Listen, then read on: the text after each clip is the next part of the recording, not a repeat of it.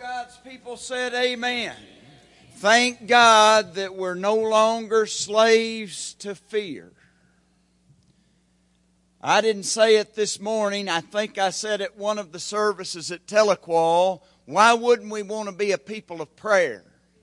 Because in Mark chapter 4, I believe it's in verse 34, the disciples and Jesus was on a boat and they was out in the middle of the water and my bible says the same thing your bible says. A great windstorm arose.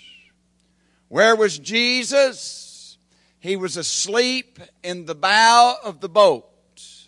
And when they went down and called upon him after the great windstorm had arose after they called upon him, the one I call the master of the wind, he arose and he took care of the wind that arose. Why wouldn't we want to be a people of prayer? Because storms arise, and when storms and wind arise, we need to call upon the one who will arise above the wind. Amen. Good stuff. How about that video? Thank God the American preacher Thank God he's not going to pray they become like us. You're going to ride 13 hours on a train, sit on a wooden floor in an unair conditioned building to praise and worship and pray to God. No wonder he said, I'm not going to pray you guys become like us. I'm going to pray we become like you the wisdom family back here. Is that all right? I just point you out? Ain't they a good looking bunch back there? You say, they're probably saying, why are you pointing me out? There's some things that I don't enjoy doing, but because I do them, I get to cross paths with people. Many of you know I'm not a fan of weddings, but I done their sons. As far as I know, they've been here ever since. So I'm just telling you, sometimes do what you don't want to do because even when you don't want to do it, somehow, some way, God put you together. Now, I like the camping with Christ at the lake. Thought I was going to have to leave there and go do a wedding because a pastor got COVID and they called upon me, and I said, I guess. I done left that morning to do a funeral, and I thought I was going to leave that evening and do a wedding because the pastor got COVID, and I think it was just a test. I told him, yes, I'd be there. Send me the address, send me the bride and groom's number. I'll be there. And the whole time I'm going, I don't want to go. And right as I was calling the bride's mother, I got a text said, You're off the hook. We found another pastor. Enjoy the lake. But Brother Harold was telling me that a feller that I met last week at the Camping with Christ, a guy that just heard it, just showed up on the lake. Come to our service. I didn't realize it, but he was at the service this morning. And he told Harold, We'll be back next Sunday. Folks, when the church goes out and does things not necessarily things they like, but things the church and the pastors do. We have people come. When we go and do stuff, and I, I, I got a couple of texts this week. Where was you guys at last week? I said, We're down at the lake. We just decided to be like the rest of the world. Heck with church, we're going to the lake.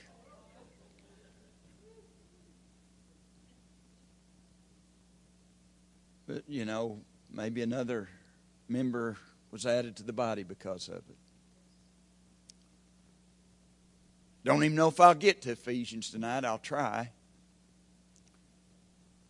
Thursday, last Thursday, August 11th. Does that mean anything to you? Nine years. Nine years where was I at on August 11th, nine years ago? I was right up there in that class, teaching a Sunday school class. When Betty Compton opened the door with a blank look on her face and said, Rob, it's Kathy. And when I got on the phone, She said, It's Ray. They're loading him in the ambulance. He's unconscious. Nine years ago Thursday. Doesn't seem like that long, does it? A lot of you don't know Ray, you didn't remember him, but I have to say was the second best one in the family. I'd get in trouble for saying he was the best one in the family. You couldn't beat Ray. Let me tell you what happened. When Ray got saved, he got saved from the top of his head to the tip of his toe. And he'd been going down to RJ's barber shop in Tahlequah, and he let them two girls that cut hair know that he'd got saved. Does your barber know you're saved? His did. And his barber knew that his desire was to see her do the same.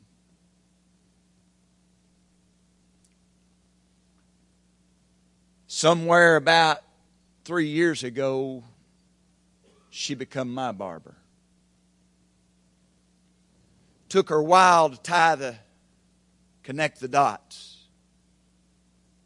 And one day she said, You're Ray Barnes' brother in law. He spoke about you. I said, I am. She said, He invited me and invited me to church. And I told him I'll never be at church. I've invited her and I've invited her. She said, I'll never be at church. This morning, nine years, almost to the day when Ray passed away, don't think that his witness, don't think that his prayers didn't make a difference because that lady that told me and told him that she'd never be in church, she was occupying 16 inches of a pew at Tahlequah campus at the 8 o'clock service.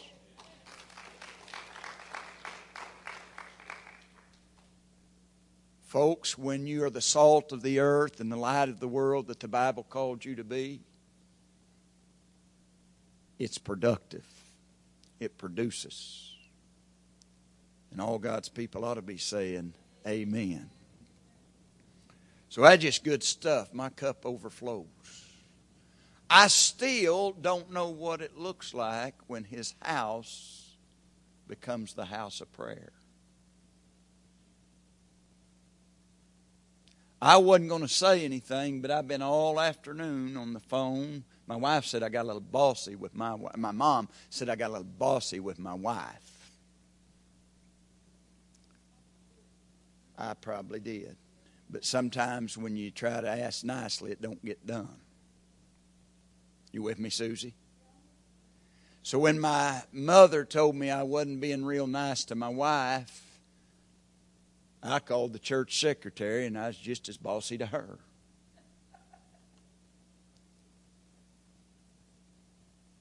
Because when I left Tahlequah today, I'm going to tell you it's something pretty sweet. When you look at the clock and you think, I've got to get to prayer, and you can't find a path out of the sanctuary for people on the floor praying. I mean, I looked and I thought, how am I going to get out of here? And then I seen the same thing here. But when I left Tahlequah, I'm thinking, Lord, I don't even know what a church when they understand my house shall be called a house of prayer. I'm driving. I just left people on their face. I was trying to weave my way through them to get to the truck. And man, I was so anxious to wonder what was happening back there, but coming over here to preach that message. And, and on the way from there to here, I'm, I'm just looking up to heaven. I'm saying, Lord, I still don't even know what that looks like. And it reminded me of Bob Waitman. And Bob Waitman handed me a video one day. And I was trying, as I was driving over here, telling the Lord, I don't even know what that looks like. We have been so traditionalized and made church something it probably was never meant to be, who in the world even knows what that looks like? And I began to think about that video that was one of the most powerful videos I ever watched in my life.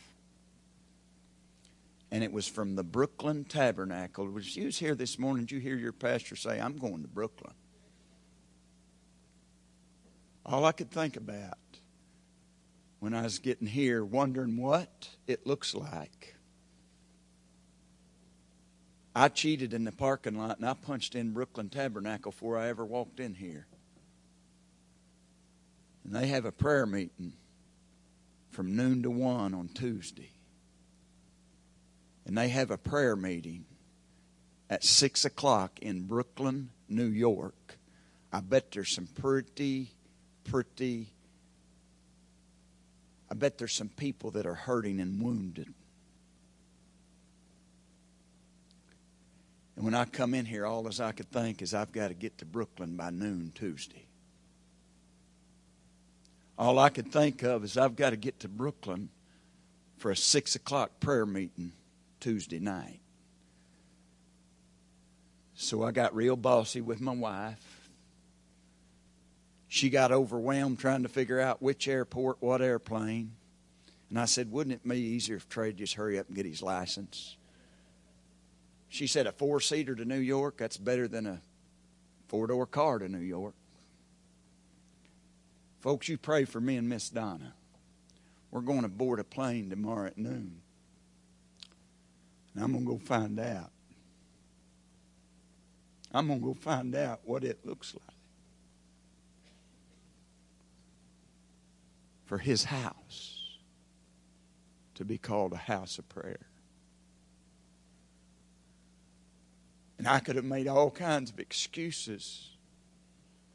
I mean, there's cattle need to be moved. There's this that needs to be done. There's that that needs to be done. But let me tell you, if I can put that off to go see what kind of bull business I need to be in, and I can put that off, can't a guy just get on a plane and go to Brooklyn? just to see what it's like when somebody really believes the house of God is to be called the house of prayer. You pray as we go to Brooklyn. And you pray as we feel like a fig tree in a grape vineyard. You heard that lately? That's what we're going to feel like, I'm sure, when we walk in to Brooklyn Tabernacle at a midday prayer service. I'm pretty sure we're going to feel like a fig tree when we walk into a 6 o'clock prayer meeting in Brooklyn. I think they're going to know I'm not from New York.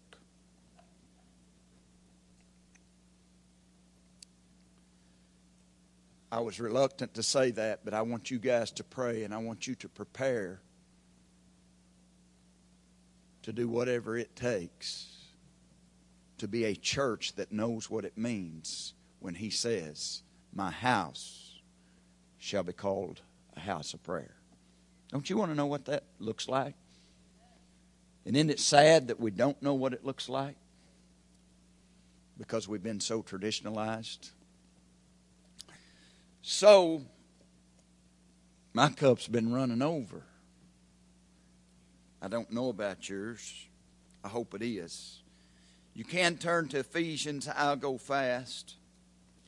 You can turn to the book of Ephesians, and I believe we've made it to chapter 3, and I believe we have made it to verse 14. And I'd probably have you stand in honor tonight in the reverence of the reading of God's holy, inspired, infallible word. We've been on the subject of prayer, and watch this. For this reason, I bow my knees to the Father of our Lord Jesus Christ, from whom the whole family in heaven and in earth is named, that he would grant you, according to the riches of his glory, to be strengthened with might through his Spirit in the inner man that Christ may dwell in your hearts through faith, that you being rooted and grounded in love, may be able to comprehend with all the saints, listen to this, what is the width and length and depth and height, to know the love of Christ which passes knowledge, that you may be filled with all the fullness of God. God bless the preaching of your word and our time of prayer together tonight as only you can. We ask it, we believe it in the name of Jesus. And all God's people, as they were seated, said, I believe it was at Trey's house maybe a week ago, up and coming Tuesday. Because of the camping with Christ and you folks bringing too much meat, ours didn't get cooked. So it was all thought out. So the family plans was we got to meet pretty quick this week and eat our hamburger meat that didn't get cooked at the camping with Christ. I thought that's good. Let Trey cook it up. Let's go over there. Let's eat. And we did. Well, old Truett, when it comes time to eat, old TL, we always say, TL, you want to pray? And sometimes he prays. And sometimes he looks up across and he says, Pastor Paul, you to. But this particular night, Truett, you want to pray? If it wasn't then, it was at some meal before then. And TL said yes. And I'm not sure he don't pray in tongues because he kind of mumbles. And whether it was then or at another meal, my mom makes the comment, I didn't hear him. And being so sensitive and kind, I looked at my mother and said, He wasn't talking to you. See, when we pray, I was trying to listen to prayer requests. We need to hear them. But when people pray, they're not talking to us. We love to hear them pray. We love to hear a two year old bless a meal. Don't get me wrong. But the bottom line is they're not talking to us, they're talking to God. We have come to Ephesians chapter 3 and verse 14, and we get to listen to what commentators say is probably the sweetest prayer in the New Testament besides the prayers of our Lord Jesus Christ. I want to say that again we come to Ephesians 3:14 and we get to listen in, we get to read, we get to hear the prayer even though Paul's not talking to us. He's talking to God. We get to listen in on what commentators believe is possibly the sweetest prayer in the New Testament besides the prayers of our Lord Jesus Christ. If that be so, why would you occupy any more than the front 6 inches of your seat? Wouldn't you want to get up and listen to this prayer? We could learn something right at a time where God is moving and stirring us to be a church where this place is called a house of prayer. Might do us some good right here to see what that looks like. Are you ready for it? Can I point out the appreciation in this prayer? For this reason, I bow my knees. For what reason? Well, have you been here the last two Ephesian sermons? The reason is the mystery has been revealed. Paul is that special minister. And for this reason, I can just see Paul, a vessel chosen to go to the Gentiles, for this reason What could that reason be? That I am a saved, born again child of God and I am a tool that He has chosen. I was broken and undone without Him and He fixed me and now He's chose me to be a tool to go to others who are broken and undone and He's chose me for this reason. I'm that special minister that goes to help fix broken people just like I was fixed. For this reason, I'm a tool in God's hand. I'm a chosen vessel for the Gentiles. For this reason, what else did we hear? Not only was there a special minister, there was a spectacular message. This message was unveiled by God. This has been kept in a secret all through the Old Testament. People wondering what this meant. And all of a sudden, God, through the prophets and the apostles, He unveils this mysterious message. And he says, finally, we get it. And for this reason, I'm bowing my heads because God revealed this message. He unveiled it for us. And listen, he is a Hebrew of Hebrews. He is a Jew. They didn't like Gentiles. And the Gentiles thought they never had a chance of escaping hell and making heaven because they wasn't Jews and they wasn't part of that family. And he says, for this reason I bow my knees. These people, these Jews and these Gentiles that didn't like each other, guess what? God is unifying them in His Son Jesus Christ. And for this reason, the racial barriers are being broke down. I'm bowing my knees. He's showing appreciation here. And remember, it's an encouraging message because we saw that Jesus, who is rich, become poor, that we who is poor might become rich. And he's all excited about that because he's got the riches of God's glory.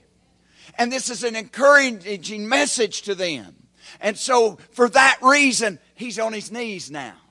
It's an exciting message because the Gentiles thought they could never escape hell and make heaven, but now it's not by the law, it's by grace, and it's exciting. And listen, for that reason, they ought to be on their knees and the Jews who've been trying to keep the law all this time and find out they was miserably failing. And one of them's this special minister, a tool in God's hand. He figured out everything that he was trying to do in the name of religion wasn't getting it done. And for this reason, I don't have to keep the law. I've got the grace of God. For this reason, I bow my knees. Can you see the appreciation? Remember that third point in them two sermons? Not only was there a special minister, a spectacular message, but there was a supernatural miracle. Here's a persecutor that's now a preacher. Here's a murderer who's now a missionary. Here's a guy that's dr- dramatically and miraculously changed. He's a new creation in Christ. He is a supernatural miracle. Only God can do that in somebody's heart. And he's realizing, hey, I was a persecutor, I was a murderer, and God bestowed His grace and poured His grace and mercy about on me. He unveiled this thing, this mystery that's been hidden, and it's not by the law, and it's not just to one nation, it's to every tribe, every nation, and every tongue. And he just got so excited writing about it. He said, I gotta get on my knees, and I gotta thank God. I got to let Him know I appreciate it. Amen. Do you see it? Man, how do we sit here when we hear these songs? I trust that God's going to move us into the altars at the beginning of a service one of these days. Because I should, when I listen to them songs, I sure think we ought to be there because them songs are nothing other than singing of the greatness and the forgiveness and the mercy of God. And Paul, when he's writing about that very stuff, he just says, for this reason, he's trying to write a book of the Bible. And he says, I got to get on my knees. And I've got to just let God know how much I appreciate. Do you appreciate God tonight? Do you appreciate God tonight? You ought to just let Him know. Thank you, Jesus. We appreciate you. It's not about the law. It's about grace. We as Gentiles appreciate you because we was grafted in through that grace. And man, we still thank you for the supernatural miracles that you perform all around us. I mean, we ought to just appreciate Him. But then I want you to see the acknowledgement in this prayer. He says, For this reason I bow my knees to the Father of our Lord Jesus Christ. Listen to this from whom the whole family in heaven and earth is named. I just think Paul's still just having a hard time getting over how God put the Jews and the Gentiles, those in heaven and earth, when they come to Him, we're one great big family. Isn't it something to be a part of the family of God? And he acknowledges that God is the only reason that we can be one great big family. Amen. But the acknowledgement in this prayer, for this reason, I bow my knees. You know, when he was a religious man, you know he didn't bow his knees? Study the scriptures. They prayed standing up. Because if you bowed down to somebody, you was admitting they was greater than you. And I don't know if you realize this about that religion stuff in the Bible. They didn't think anybody was greater than them. They'd have their chest puffed out. They'd pray long prayers, and they'd even think. I think I think I read this in a book somewhere. They'd even thank God they wasn't like the publicans. Maybe I read that in the Bible.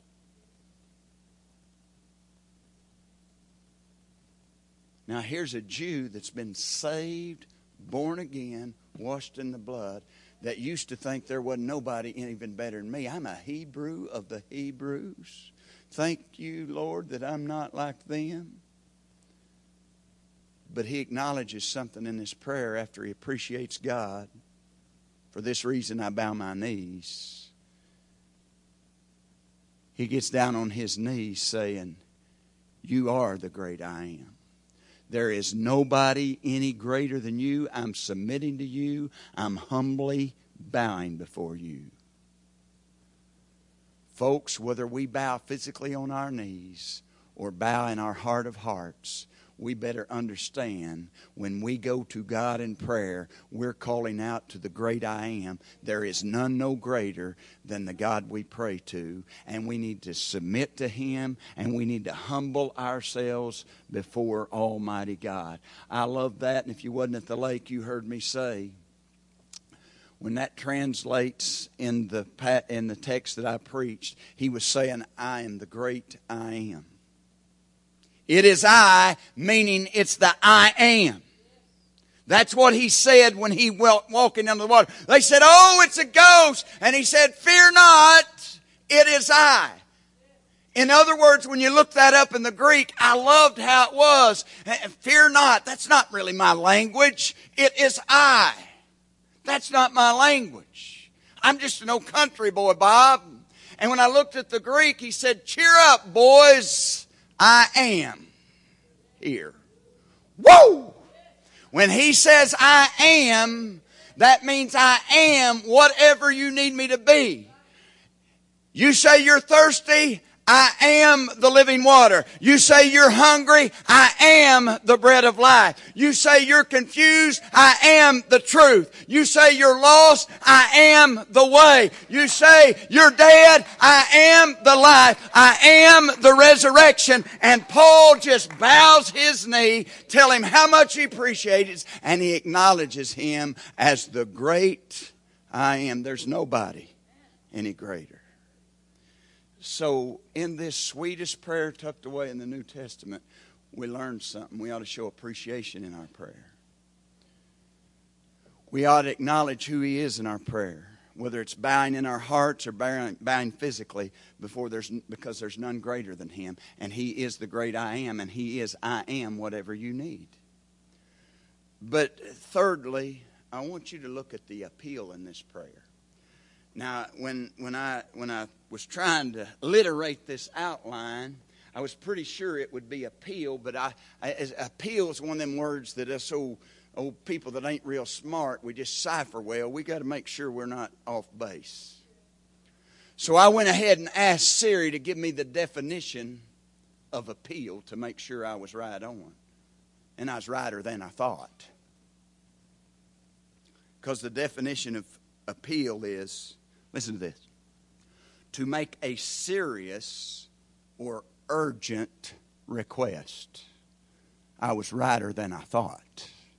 Because that's exactly what Paul's doing. He's making a very serious and a very urgent request. What's that request? Don't miss this. When his house is called a house of prayer, what's it look like? Don't miss this. That he would grant you. Paul didn't get on his knees and pray selfishly. When he hit his knees, he appreciated God, he acknowledged who he was, and he said, I'm praying for you, not me. I want you folks to know something. I, I, I can almost feel the heart of the Apostle Paul right here. One Tuesday morning in an old Mack truck, I wasn't on the road to Damascus, I was on the road to Coffeyville. And I met Jesus, and He changed my life. You with me? And ever since then, all I've ever wanted to do, Bob, is for all those around me to experience the same God that changed my life and has continued since that very day to work in my life daily. You with me? That's all I've ever wanted. Father, I just want the people to experience salvation like I experienced that day. I want people to experience sanctification that's going on in my life every day to this day and this day forward. I just want people to experience what it's like to be a tool in the hand of God because listen, I was a broken piece and listen, Marty Brock was a tool in God's hand that was sent my way and listen, I am so glad that Marty Brock wanted me to experience the God that he experienced and I'm so glad that he was a tool in his hand and that's my heart every since that Tuesday morning. That's all I've ever wanted. I just want people to experience salvation salvation, sanctification, and being a tool in the hand of God. And I think that's exactly the heart of the Apostle Paul right here. He said, I'm praying for you. You know what? If you miss that, Paul's wanting them to experience what he's experienced. Now, watch this. Watch this appeal.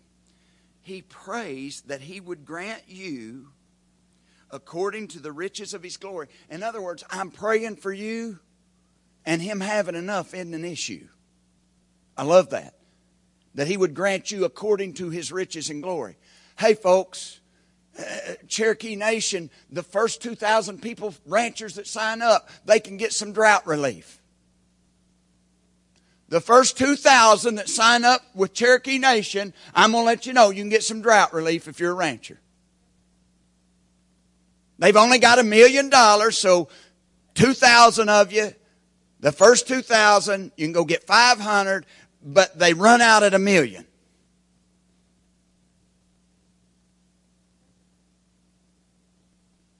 So you get all these calls when Cherokee Nation says, we're going to help farmers. You better get down there. You better be in the first 2,000 because they only got a million. If you don't know where I'm going, you're fixing to get to shouting. Paul's saying, I'm going to pray to God. And you, it don't matter when you get there. He's not running out. He is rich in mercy and grace. He is rich in His glory. And let me just tell you something. I'm going to pray that He gives you something and He ain't running out. Whoa! Ain't got to be in the first 2,000. Just got to go. And let me tell you, 500 ain't going to help much in the drought. I just let some of you ranchers know. But what he's given out is going to help. And he ain't running out of it. I pray that he would grant you, according to his riches and glory, he ain't running out. Number one, he's praying for you and I to be conquering saints. Watch this. That he would grant you, according to his riches and glory, to be strengthened with might through his spirit in the inner man. The Apostle Paul knows something about the power of the Holy Spirit ruling and reigning in your life. And he is praying that other people that are living under their circumstances, having pity parties, he is praying that we would understand we've got the Holy Spirit of Almighty God, the same Spirit that raised the Son of God from the dead. He is living in you, and I don't want you to live under your circumstances, so I'm praying for you to understand the power that God has given to you. I'm convinced he just wanted people to understand and experience what he had. Talk about power. Talk about power. A snake bites him while he's preaching.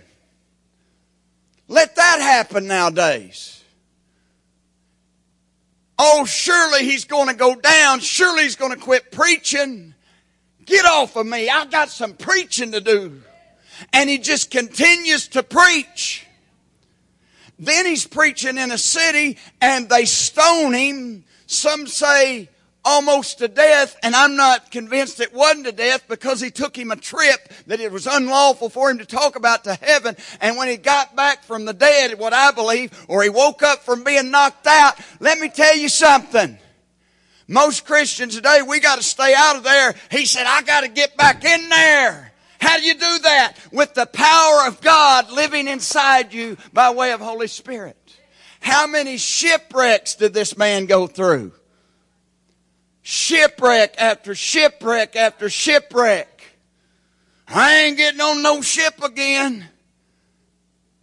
He'd just crawl on another one because he understood the power of God. I'm convinced when Paul is praying this prayer, he understood when he got saved and he got the Holy Spirit. And by the way, the demons know Jesus and they know Paul. He's trying to tell people quit living under the storms, get up on top of them because you got the Holy Spirit that raised the Son of God from the dead living in you. When are we going to figure out that we're to be conquering saints. When are we going to figure out we don't come to mourn a corpse? We come to praise a resurrected Savior.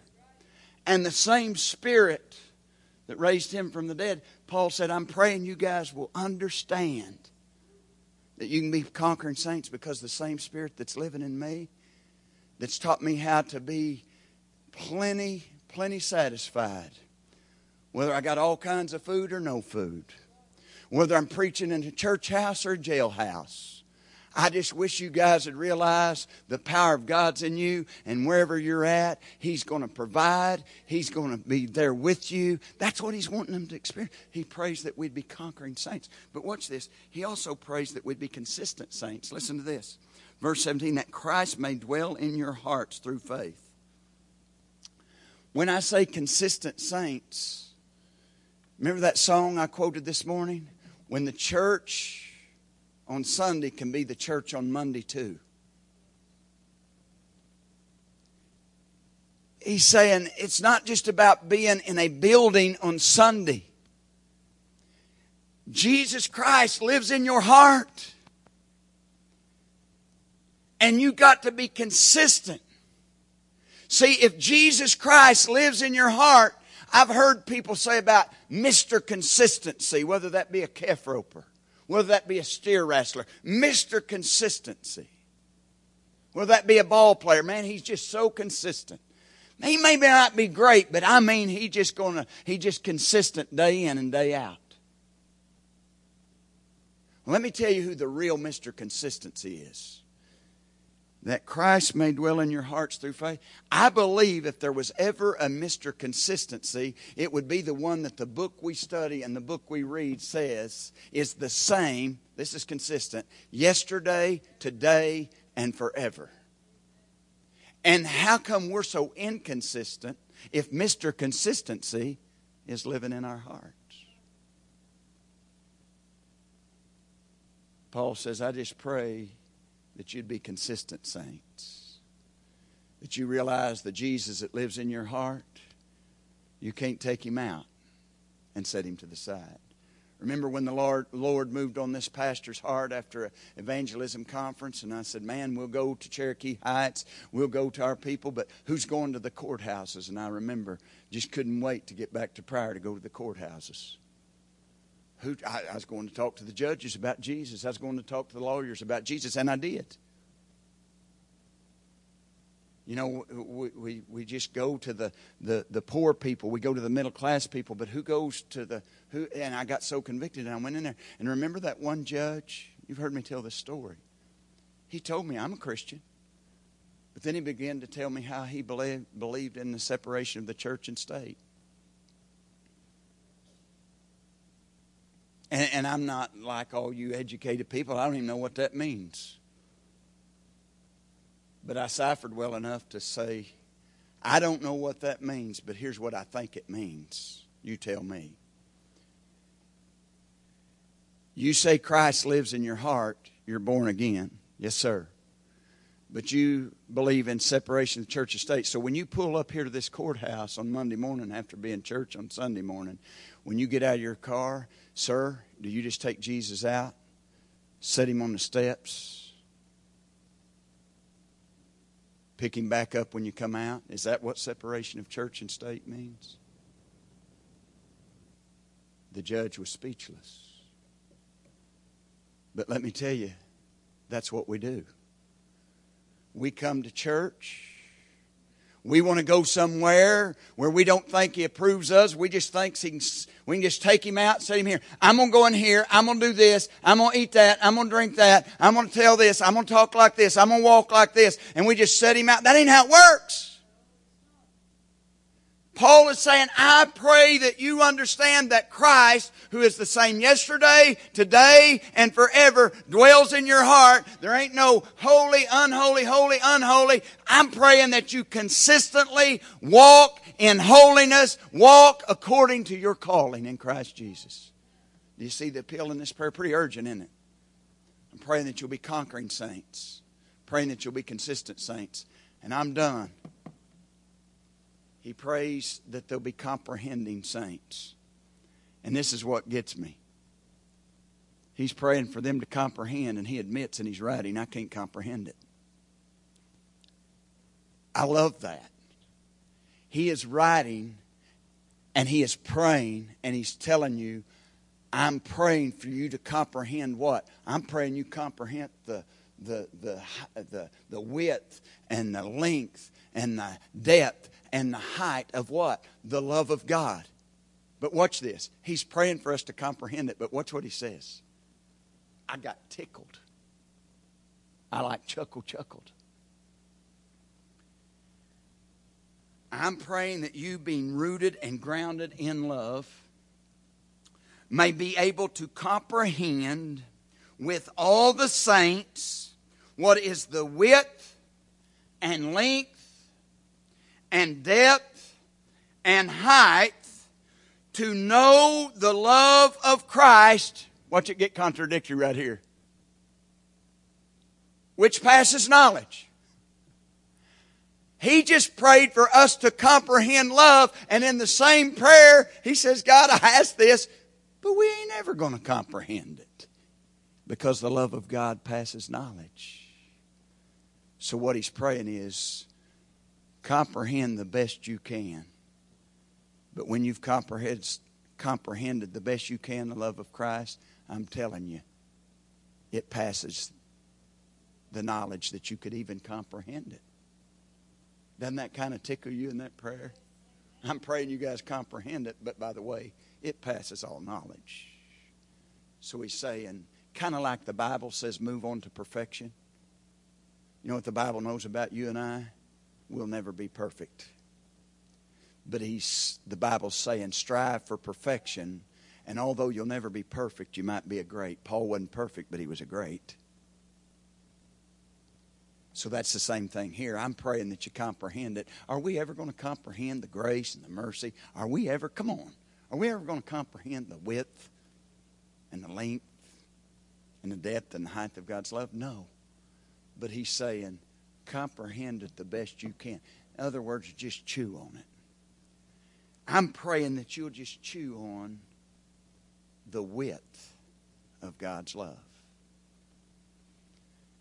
Can you imagine? This writer is the chief of all sinners. If there's ever anybody that the love of God cannot reach, surely it's this guy. But when Jesus died on the cross, He stretched His arms out as far as He could and He's saying, my love is this wide. I so love the world. There ain't no width that my love don't extend. And Paul understood that. Because if there was anybody that should have been out of the reach, the width of God's love, it's the guy writing. How would you like it if somebody murdered your child and then forgave you and saved you and give you a spot in heaven? That's what Paul is saying. I'll never understand. Passes knowledge that his love would reach wide enough to take me in. Huh? And then he says, the length. The length. You know what's going to happen in October? 24th of October. You know what's going to happen? Me and this little redhead, this little hot redhead, and I learned from Jolie, it's all right to call him hot.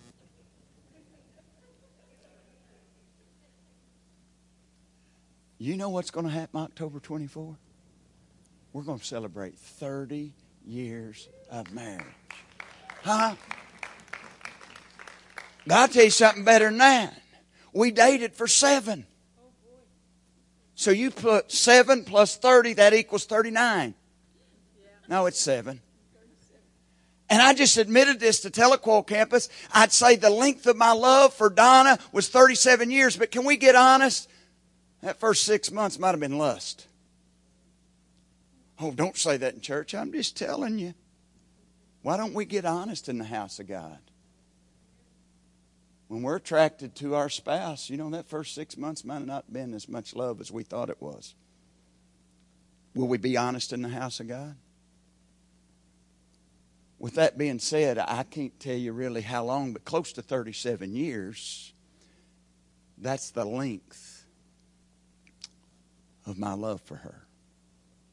That old boy up there in uh, Missouri, I don't know how long him and that wife of 53 years dated, but they had some length in their love. Huh? Mom and dad? How long? 60? Oh, Bob and Margaret? They got some length in their love. Huh? Come on. We can comprehend that. How long you guys been together? How long you guys been together? How long you guys been together? And we talk about the length of our love. How long has God loved us? My Bible says he was the lamb slain before the foundation of the world. He loved us from eternity past and there never has been and there never will be a time in eternity future that He don't love us. Go ahead and try to comprehend the length of love that God has for you. I can't. And then the depth. I was sinking deep in sin is that a song? Drowning. But the lifeguard, uh-uh. But love,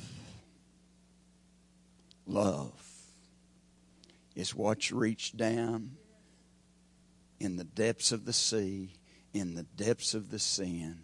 It was love that reached down when you were sinking deep, deep, deep in your sin. And it was love that lifted and brought you out. How deep is His love? You can't go deep enough to get out of its reach. That's how deep it is. And all God's people ought to be saying, Amen. And then that you would know the height He'll go however deep He needs to go to let love lift you out of your sin. But after he died and was buried and rose again, he forever sits at the right hand of the throne of God and he lives there to make intercession for us. He's sitting high and there's never a time that we don't have access to him. So his love is as high as the heavens. But no matter what you're going through, he ain't some politician, I'll get to you when I can. He ain't even some pastor that says, I'll get to you when I can. Because the truth of the matter is, the politicians don't love us, maybe at all. The pastors don't love us like God. But he's sitting there, and we've got access 24 7 to the throne room the highest of highs. That's where his love is. So, Paul's praying. I pray there'll be conquering saints and understand the might of the power that lives within. I pray that there'll be consistent saints because Jesus Christ lives within their heart and He's the same yesterday, today, and forever. And you can't just take Him out and put Him in, take Him out and put Him in. You got to live consistently. And I'm praying they'll comprehend the love of Christ. You with me? Do you notice in this prayer he recognizes the whole Trinity? Anybody pick up on that? Look at verse 16, or look at verse 14 and verse 19. God the Father. Is it there? Look at verse 17 and 19. Christ. That's God the Son. Isn't it? Look at verse 16 the Spirit. And I'm not going to got no theological axe to grind when we pray. We pray our Father in heaven. But I don't think there's a thing wrong within our prayers to go ahead and acknowledge the whole Trinity. He did. And why wouldn't we acknowledge the whole Trinity? Think about it. When it comes to salvation, God thought it. God the Father thought it. When it comes to salvation, why wouldn't we recognize the whole Trinity? God the Son bought it. Why, when we pray, wouldn't we recognize the whole Trinity? Because God the Spirit brought it. He's the one that convicts us of sin, righteousness, and judgment to come. And Paul, in one of the most beautiful prayers in the New Testament, it makes sure the Trinity is all acknowledged in his prayer. Let's all stand. Our heads are bowed, our eyes are closed. Father, we come to you and we know that your Son, Jesus Christ, and your Holy Spirit that lives inside of our hearts is wanting to do something among us, your people. We thank you for this prayer of the Apostle Paul of him just simply praying for us to experience what he had experienced. So tonight, we bow our knees in appreciation. We bow our knees in acknowledgement you are the great I am. We submit humbly before you. And we pray for one another. We pray that we would understand how to be a conquering saint, how to be a consistent saint, and we would do our very best to comprehend your love that passes all knowledge. Father, have your way in the hearts of us, your people, tonight. We ask it in Jesus' holy and precious name. Amen. You're lost tonight, you need to be saved, you come. If nothing else, how about just bowing your knees in appreciation and acknowledgement and praying for others? You're sick, you need prayer, you come. Got lost folks in your life, carry them to the throne room of God tonight. Pray for the persecuted church. What a video. Man, what would it be like if the church could be like them?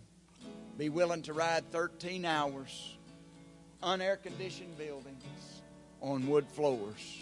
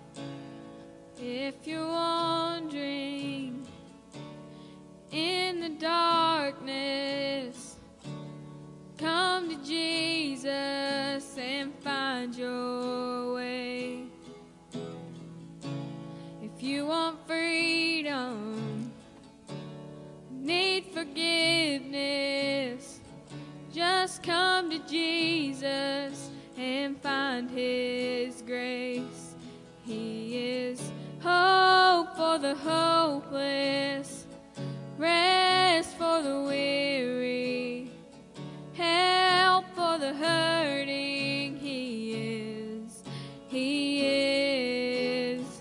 Don't you like that? With when you're out hope, He's hope for the hopeless. The burdens, all that you're needing. He Don't you like when you're helpless? He's help.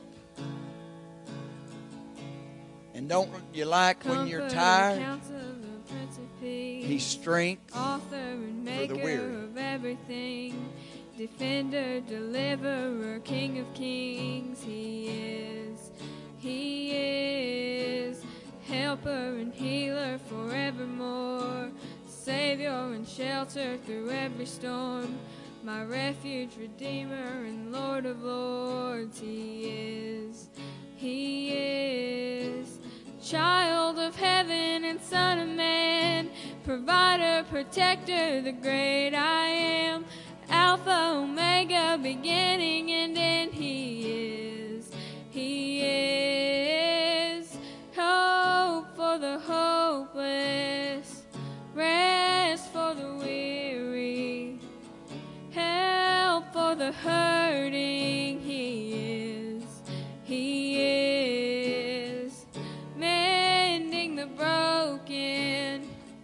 bearing the burdens, all that you're needing. He is, all that you're needing. He is. Aren't you glad everything that we need is found in the Son of God, the Lord Jesus Christ?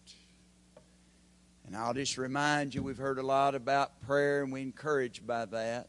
And I don't want to discourage you at all, but it took nine years for Ruth to walk in the church. Don't give up. Took nine years for a guy that told me he'd never walk the aisle that just about made me faint one Sunday morning. I watched him raise his hand, but he had eyeball to eyeball, toe to toe, chest to chest, told me he would never walk the aisle. But I knew him well enough when he raised his hand, he had got saved. And I'll just tell you, honestly, I didn't think he'd walk the aisle. Because usually what he says is what he does. But I was so excited inside to see his hand go up because that was big to him.